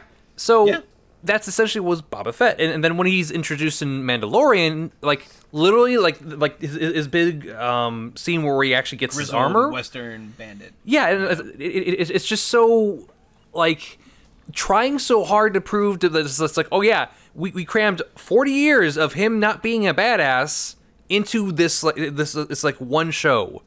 We're just like, all right. Two episodes after Ahsoka comes into the play, and then a couple Rebels characters. It's like, here, Mandalorian is just your fucking like landing zone for like 3 or 4 different Star Wars properties, and boom, we're gonna launch into 5 different spinoffs. Well, 4 because one of the actresses is a giant fucking bigot. I got fired. Right. And so it's.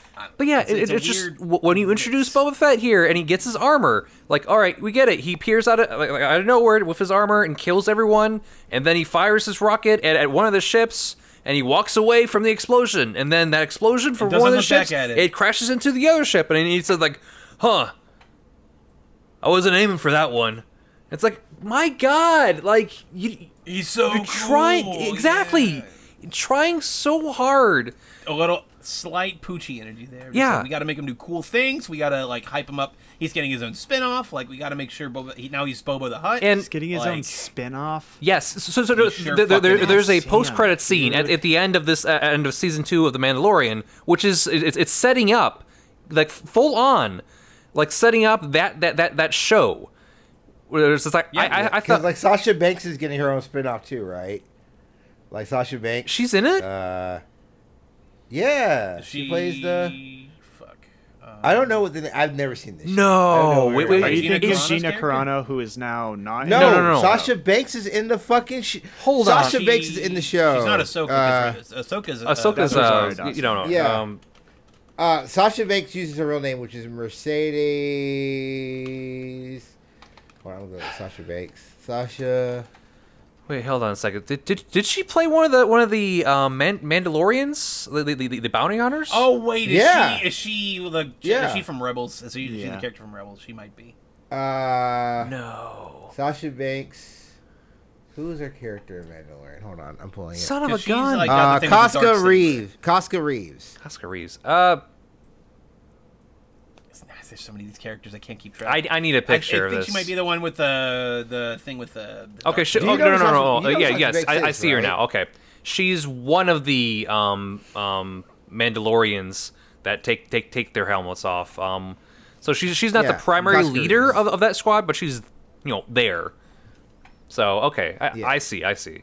But more to the points. Go on. No, I'm asking. Do you know who Sasha Banks is? Dude, yeah. Like I went to a Wizard World and I saw her there like promoting something, and it says like, oh shit, hey Sarah, check it out, it's Sasha Banks. It's like, who's that? Oh, she's a wrestler, and it's like one of the two like women wrestlers I knew at that time in like 2016. Yeah. It's funny. I think she's younger than Dylan. She is. What? The Sasha Banks. Really? Snoop Dogg's cousin is younger than Dylan? Yeah, well, it's like, I think her dad is Snoop Dogg's uncle, but like, her dad was like older, but also not in their life. I just watched a really good interview she did with So Cool Steve Austin. It was really cool. Yeah. So she is 29. Holy shit! Okay, old. Wow. There you go. Oh no, she isn't younger. I'm still a giant baby. I'm still the eternal baby. Sorry. So Mandalorian.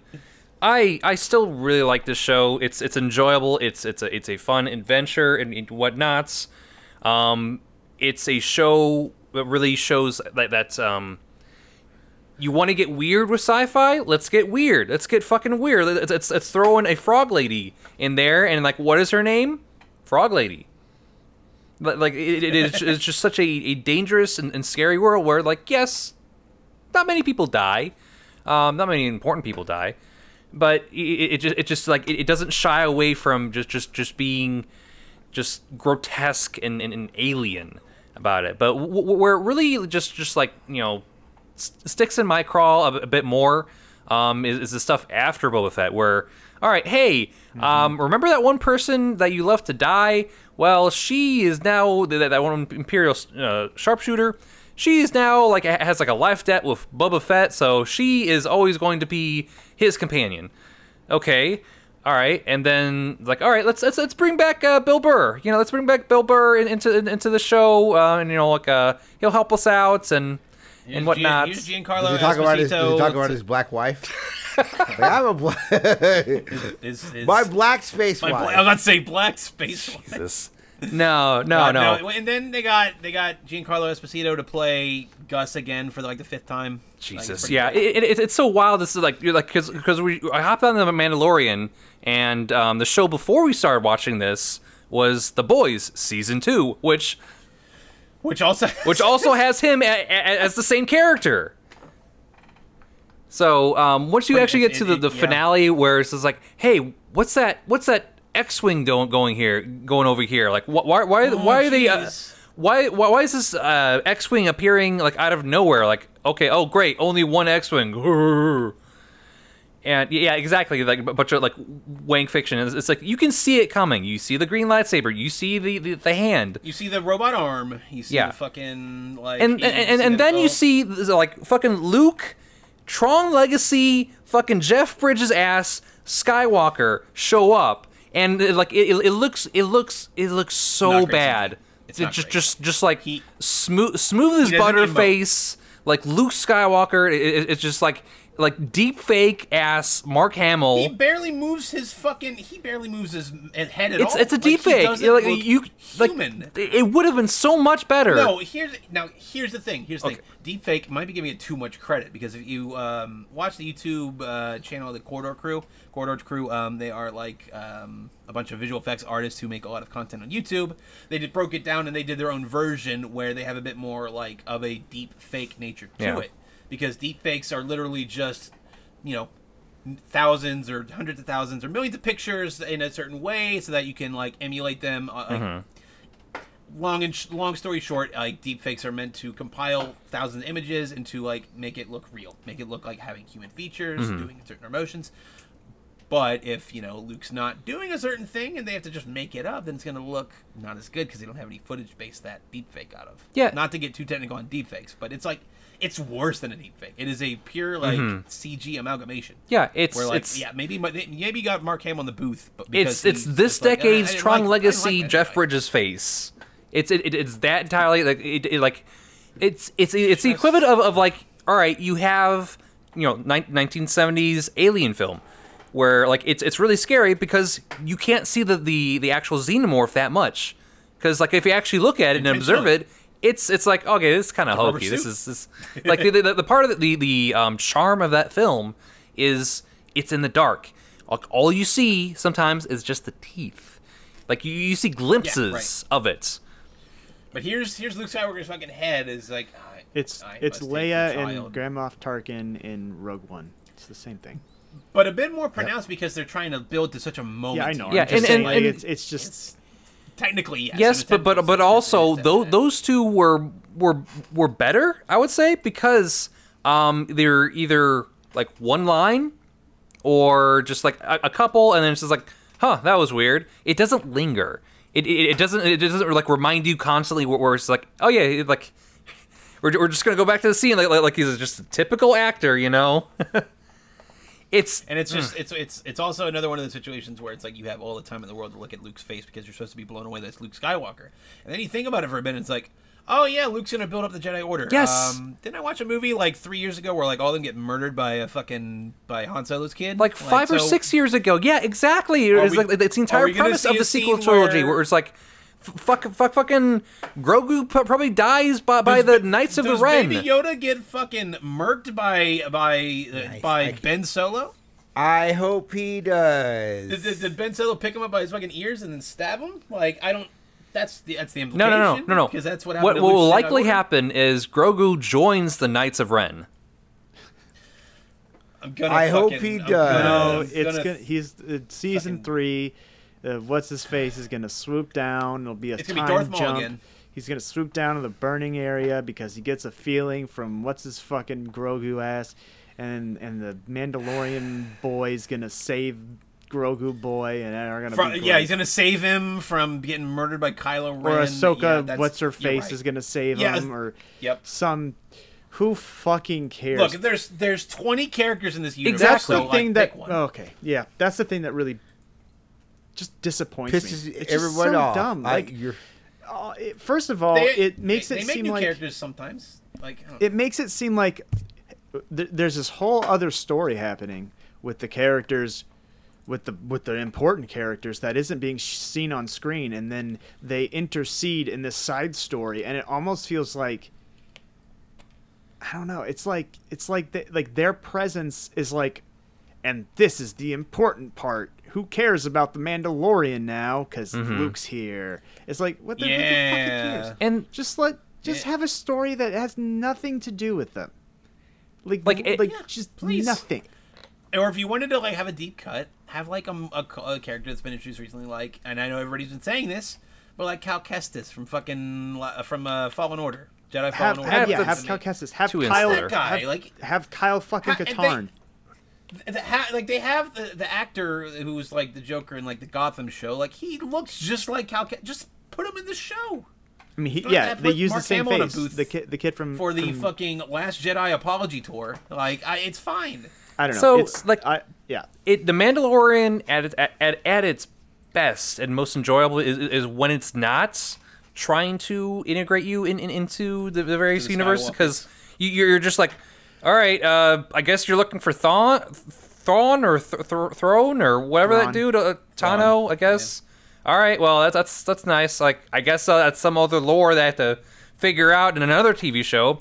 And then you get to the bounty hunters, the other Mandalorians. It's like, tell me where the Darksaber is. It's like, what's a Darksaber? Why does it matter? Okay, all right. That's a whole lot, and then like in the last episode, you have Giancarlo exposition guy, like it's just like are we just gonna allow him to just talk the entire time and just explain like, yes. Oh yes, look, see really the Darksaber, it's really important to the Mandalorians. Did you not know? Did you not remember? Since you're a Mandalorian, like. Come on, because you're right. He's the same character in The Boys. He's the same. Isn't he the replacement for? Elizabeth Shue's character who gets fucking like lasered in the eyes. I forget. I totally forget. Not replacement. Just more like he is the head honcho. The head. Okay, he's the head guy. Because like she was more like a like VP level. I love Star Wars, but everything that has happened since in the last, I would say, The Last Jedi came out. Yeah, after The Last Jedi came out, and even honestly, like some of the stuff that was happening even before that. But like the way, I am a solo defender. I'm just, well, all I'm saying is that I didn't realize how much I didn't need. Actually, I did. I was really nervous when they were like, we're going to do a new Star Wars movie every year. We're going to have all these TV. I was like, well, can we just do 3 more and call it good? And I just don't, I don't want everything to be, Disney, I don't want more Star Wars, and I love Star Wars. I'm just like, yeah, sometimes enough's enough. I can't wait till we start. Like Tio was saying it. Like sometimes you don't need more stories. I can't wait till we just have a one and done franchise again. Like give me a movie that's one thing. Brendan, do you want to be mad? Now we're having an Avatar verse. I'm going to mention something that's. I probably won't be mad, but yes, disappoint me. I just my thing is just like, I am not one of the people who are like, you should never remake anything. Like as someone who literally spent today rewatching that 2011 Thundercats show, which is so fucking good. Oh my god, I'm so mad they're not remaking that. But like, I think you could tell you can. I think reimagining stories is not a bad idea. Like if this last trilogy of Star Wars movies were just remakes of like A New Hope, and they wanted to do a new spin on it, I wouldn't have had a problem with it either. But I think when you're so bogged down in, we have to keep this fucking. Like, we have to tell these same stories in these same universes, but we can't change anything. Like, it really hurts. Then why? Why the bother overall, making the new story? It hurts the overall fucking tale of everything. Like, it's so, like, frustrating. And, like, it's one of the things, like, I'm very frustrated. Like, oh, we're going to tell all these stories in the fucking Avatar universe. Okay, well, are you going to actually, are you going to change stuff? Do we want, we don't need Team Avatar in their fucking 30s. Like, we really do not kind of need that. They already had comics that were not good that kind of explained that bridge the gap between like here's the Avatar verse into Republic City and like oh there's a Fire Nation and Earth Nation kind of like conflict that's like bubbling. It's like none of that was really super necessary, and all the stuff with Azula is also very bad, like just awful. And that stuff. So it's like tell new stories, like and like. Yes, you could adapt the Kyoshi books because I've heard those aren't nearly as comics. That's the story. Look, the reason why I say if it's not Kyoshi, I don't want it. One, you already got shit because you guys really botched the fucking the queer relationship in Legend of Korra with Korsami. Like until like you were like, okay, we'll show it at the very end. Like, but Kyoshi is like canonically a queer character, and this queer is your character for sure. This is your way of fixing. I think I want to say they could understand that, and what, like because this is such a bigger project than just like we're making an Avatar sequel show. Like they're doing some kind of like TV movie, which that'll probably be Team Avatar. They'll probably just do a movie for that and have like a show of new characters. Most likely, I'd imagine that's what they would do. I wouldn't mind if they had like one in the past with a Kyoshi, like maybe a mini series, maybe in a bridge thing to kind of tell her story, and then like, I mean, the next Avatar is going to be what Firebender, right? No, an Earthbender. If we're going by, it would be an Earthbender. Yeah, because Roku and then Kyoshi's poor Roku, which God, I would. That's what I want to see is an anthology series of previous Avatars, and I want to see Kyoshi bitching. Not bitching, but like really just. Fucking laying into Roku for being a bitch. I can't kill him. He's my best friend. She's like, he's literally Hitler. You dumb shit. He's Hitler. But he's my best friend. And then his spirit shows up next to her and he's like, What did I fucking say? Just always giving him shit. You fucked up. I mean, or you could just do like an Avatar even before Kyoshi, right? Like there's just so much you can do in that universe. Like, and the thing is, like, I just don't. The problem when you do these stories and you tie them into a universe that's already there and you're not progressing a story is that you know where the outcome is, right? Like, I think that's, like, and Brendan, if I'm misrepresenting your argument, please, correct me. But that's, like, what I think is the problem with, like, the Star Wars movies is we already know where we're going. So, like, when you do a Solo or when you're doing, like, The Mandalorian, it can only go but to a certain point. Mm-hmm. Because we already know what the fucking end result is. I mean, it's not even just like the one stuff in Avatar. It's, like the Avatar one stuff. Also just the small universe. Other stories exist in this world. Like it's a fucking galaxy. Yeah. It's a whole with dudes who can galaxy. Like move shit with their minds like that and have laser swords. And can we fucking see someone who isn't? We don't need to just Doesn't deal with. We don't need another person who is also one of the most important people in this universe. Yeah, I don't need a. Right. No, all the fans cried because how dare you be? There's more than fucking 4 people in this universe that fucking matter, and they're all the same fucking family. Right, they're all either a Solo or they're a Skywalker or they're literally both. So why does or Palpatine? Or Palpatine. So.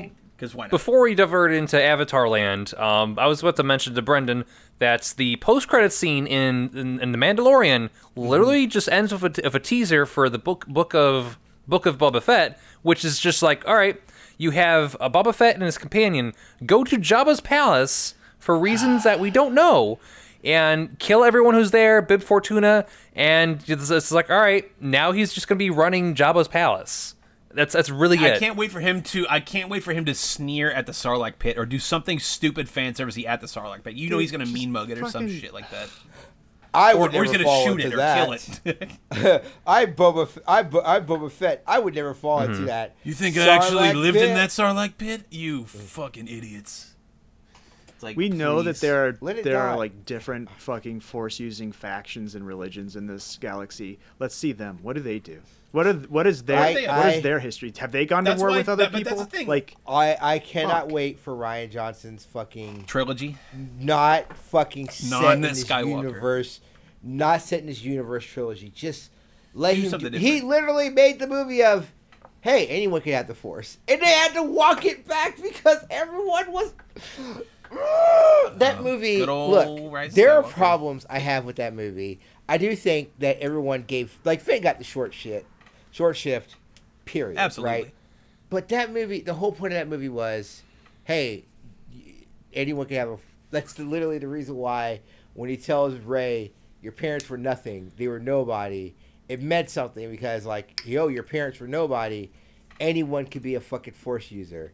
And then they had to walk him back. Actually, did you know your parents are Palpatines? Palpatines? Oh, goody. Fuck you. We're going to have Ian McDermott pull, not even ham it up. He was such a fun. At least he had fun in Revenge of the Sith. I'm not saying Revenge of the Sith is a cinematic masterpiece, but at least he had fun in that movie, cackling like a giant fucking evil overlord.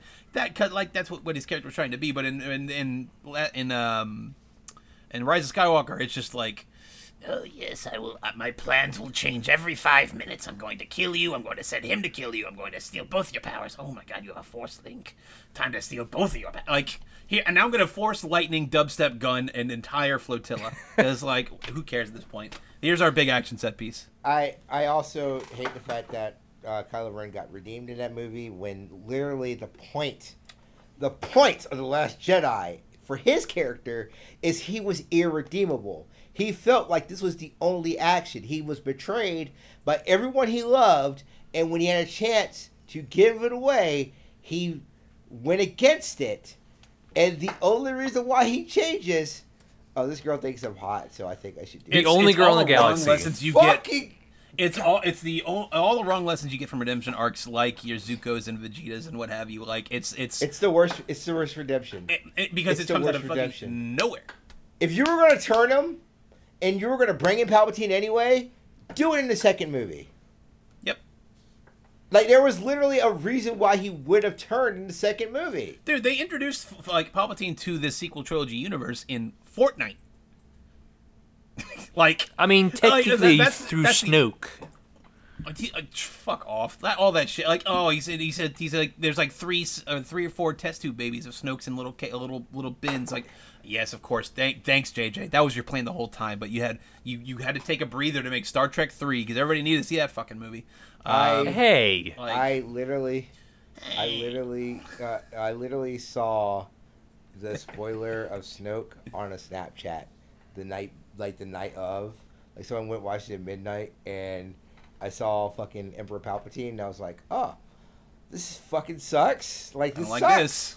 Don't like this. I'm so mad. But what's always great is the movie theater I go and watch it at always shows the holiday special because it's an independent movie theater. That's they don't cute. Have like the ads before, so they always show the holiday special, and it's great because I have my buddy Ryan. We watch all Star Wars movies together, and he fucking hates that special, and I love it because it makes him so irrationally mad.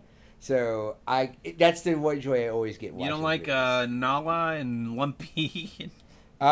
You 5 minutes of no dialogue. It's just Wookiee grunts with no subtitles. Do I like it when the granddad is basically watching porn? He's basically watching space porn in the fucking living room. Motherfucker, go into a room. Why are you beating off in the fucking living room? In front of Lumpy. Leave him alone. Like, oh. And then fucking Jefferson Starship plays a fucking music video, and then B. Arthur sings a musical. It's the weirdest fucking thing.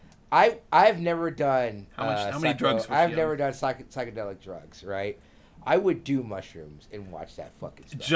Just to get into the B. Arthur headspace. Is like, what am I signing up for here? What the fuck is going on? That's Carrie Fisher is you'll get into, but yeah.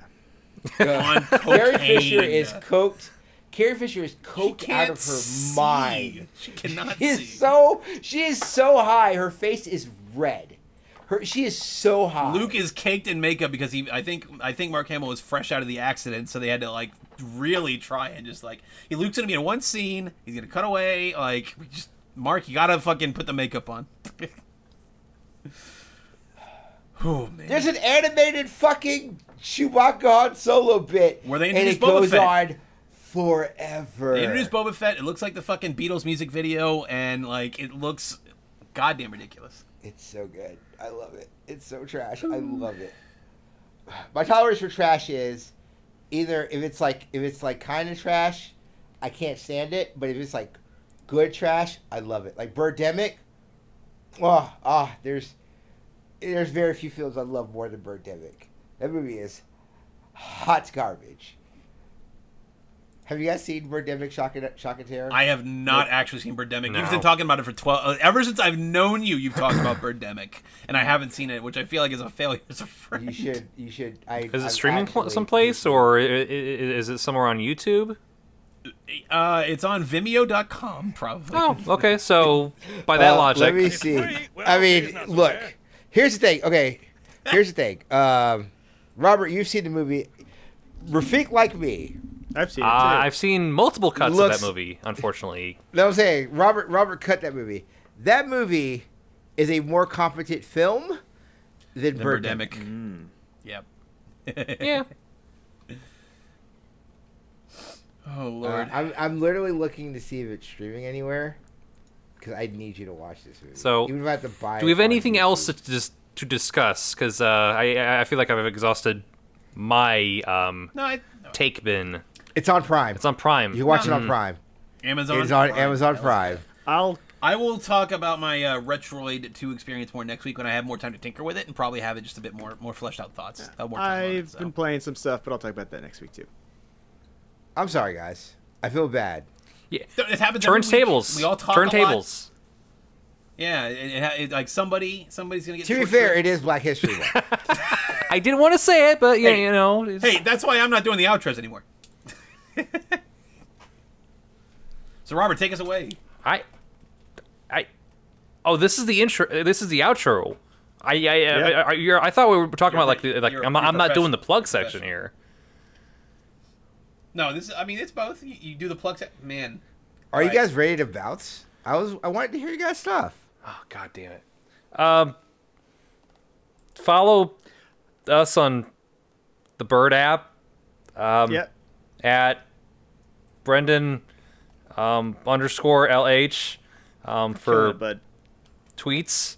Mm-hmm. And then follow at Phazon117. Shut the fuck up. God, I will have that Twitter handle. No, one of these days. Not. There's a reason I'm squatting on it. Fuck you. How's at Turbo Bison? Yeah. How's Money Baby Nintendo? I have at Turbo Bison back. Mm-hmm. And then you can also follow me on Twitter at Nicholas Grayson, where I tweet about my love for the television show Reboot. I love it. I love it a lot. So please make sure that you tweet me at Nicholas Grayson on Twitter and talk to me about your favorite episode of the hit animated show Reboot, the hit Canadian animated show Reboot, why it's great, and why you, like me, share a love for that show. Big fan of Canadian animation. I'm a big Total Drama Island fan. I literally watched a video that talked about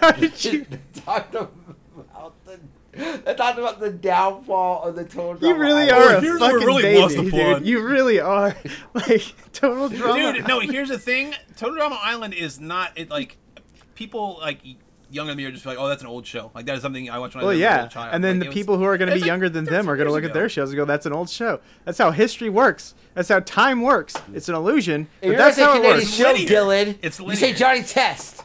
Dylan. That's right. Johnny Test is a Canadian show. I'm going to do the 17-minute video essay of the downfall of Johnny Test. See, in season 4, they replaced the voice actor for Dookie. And it's just his dad. And is that the one? There's only one true. Is that the show produced by Butch Hartman? No. Okay. No. It's a different one. I don't think so. No. No, you're thinking of Tough Puppy. Yeah, Tough Puppy, Daddy Fattin', all that shit. And then a weird Christian thing. Pray the autism away. If you're talking about Canadian shows that both me and Brendan love, Beast Machines, it rules. Yeah. Beast Machines, it rules. Yeah. Beast Wars, Beast Machines, both of them. You want to talk about Magoozy? But yeah, you can check out our Anchor page. Fuck Totally Spies. Jesus. That's right. You can go to anchor.fm and catch P&B there, which stay tuned on that. I think they made a partnership with WordPress, which I just got off of. So stay tuned for where you're going to like be able to find P&B, but you can find it on all your local podcast stations like your Spotify's and iTunes. Everywhere you can find a podcast, you're going to find P&B. So stay tuned. Yeah, and be sure to check that out, and also just like check out if you have 20 minutes, watch Rafiq Like Me. I enjoyed editing it, and I do enjoy like with some of the limitations here and there, how it turned out. Do check it out. Yep, I guess I could say it here. I just finished my first feature-length film draft. So will it ever be made to a movie? I don't know. That's a whole other can of worms, but it felt good writing a film. Hell yeah. And I'm working on a new project with Joe, which we should be able to shoot because it's less, resource intensive. And, I don't know. The weird part is like, do you crowdfund a movie and stuff like that? Like, how do you do that? How does it work well? So we'll see. Also, be on the lookout for stuff made by the director of Rafiq Like Me, Aziz Two-Way Jerry. Good guy. Also, check out the latest Rant.exe, episode 5 of that, where I, for some reason, wanted to write 2,000 words about, I don't know, Crash 4 and Booksmart. Wait! Yeah, you did. I listened to it on the walk with the dog this afternoon. I'm sorry. It was good. Hold on. What? We can't end the show yet. Hold on. We got breaking news. We got in the 11th hour. What we got? Real quick. What we got? We got the post-credits. They're remaking the Rugrats? It looks like the PS1 intro. It does look like the PS1 game. But here's the thing. Chucky's voice actress is dead. Oh, no. I don't like that at all. And Chucky's been dead for a while. I'll just get Tara Strong to voice him. Oh, no. You're every executive in fucking animation in Hollywood. Just get terrified. We get into this. I'm sorry, I just saw that and I was. Just now I'm looking at this. Dude, it looks really bad. Like Angelica, I don't like any of how it looks. Can you tell me? I can't wait for them to make any honesty that you liked the way Rugrats ever looked. Yes, I love. It had a look. I was a child. I like classic Chusco style, and I think the. You're an asshole by Tinder fan. I think the Rugrats movies actually look really good. Like there's a reason they had that kind of unique art style. Let's call it back then, and I don't know. Like it was endearing, but I enjoyed that show. This lacks a lot of that endearingness for sure. For sure. Yeah, this is like PlayStation 2 generation cutscenes. Yep. Yeah, this is Battle for Bikini Bottom. the fucking... I think that Rugrats is probably best original Nick show. Like Nicktoons. Compared to what? I think Ren and Stimpy is hard to go back to. Beavers? Some parts. Angry Beavers late 90s. Nicktoons, you fucking baby. Original. There's only three. It's Rugrats, Doug, and Ren and Stimpy. What about Rocco? Doug does not hold up in the slightest. Doug doesn't hold up at all. That's not original. Okay. Rocco was second wave. Well, it's okay to be wrong. Wave, yeah. No, Doug sucks. No, fuck good. Doug. I never liked Doug. Can you do the outro this week at the Doug intro? CTL, you make beats, you make music now. Just you're gonna take the P&B theme and turn it into the Doug theme. All right, this is P&B this week for everybody. I am T.L. Foster. I hope you fuck pretty dang good.